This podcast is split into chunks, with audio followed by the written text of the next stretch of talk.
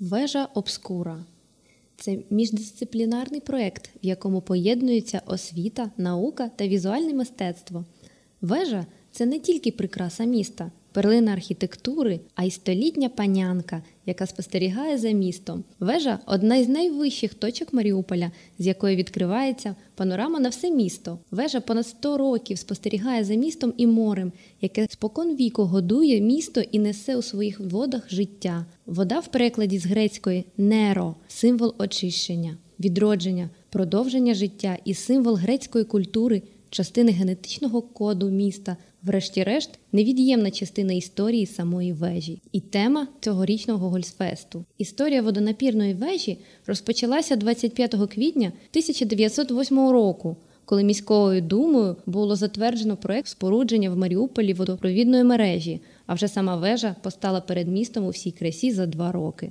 Служила вона за своїм прямим призначенням за мірками історії вельми недовго, до 32-го року. Потім, як би зараз сказати, її ревіталізували з водонапірної перетворивши на пожежну каланчу. Каланчею вона теж була недовго, після чого майже на 50 років її спіткала забуття. У 1980-х роках вежу було реставровано, а в 1990-х там оселилися політичні ділки. І лише в 2018-му вона знову стала служити містянам. Зазнавши чергової ревіталізації, вежа відчинилася свої двері як креативний простір. Магія чисел, якщо взяти за точку відліку дату затвердження проєкту спорудження 111 років. Дата не кругла, проте куди цікавіше за ювілейну. 111 – число дуже символічне. За однією з версій, символ духовної просвіти, символ внутрішнього голосу. Команда у складі Вальдемара Клюська, Ігоря Бельського, Юлії Бельської, Володимира Буслова, послуговуючись досвідом Леонардо да Вінчі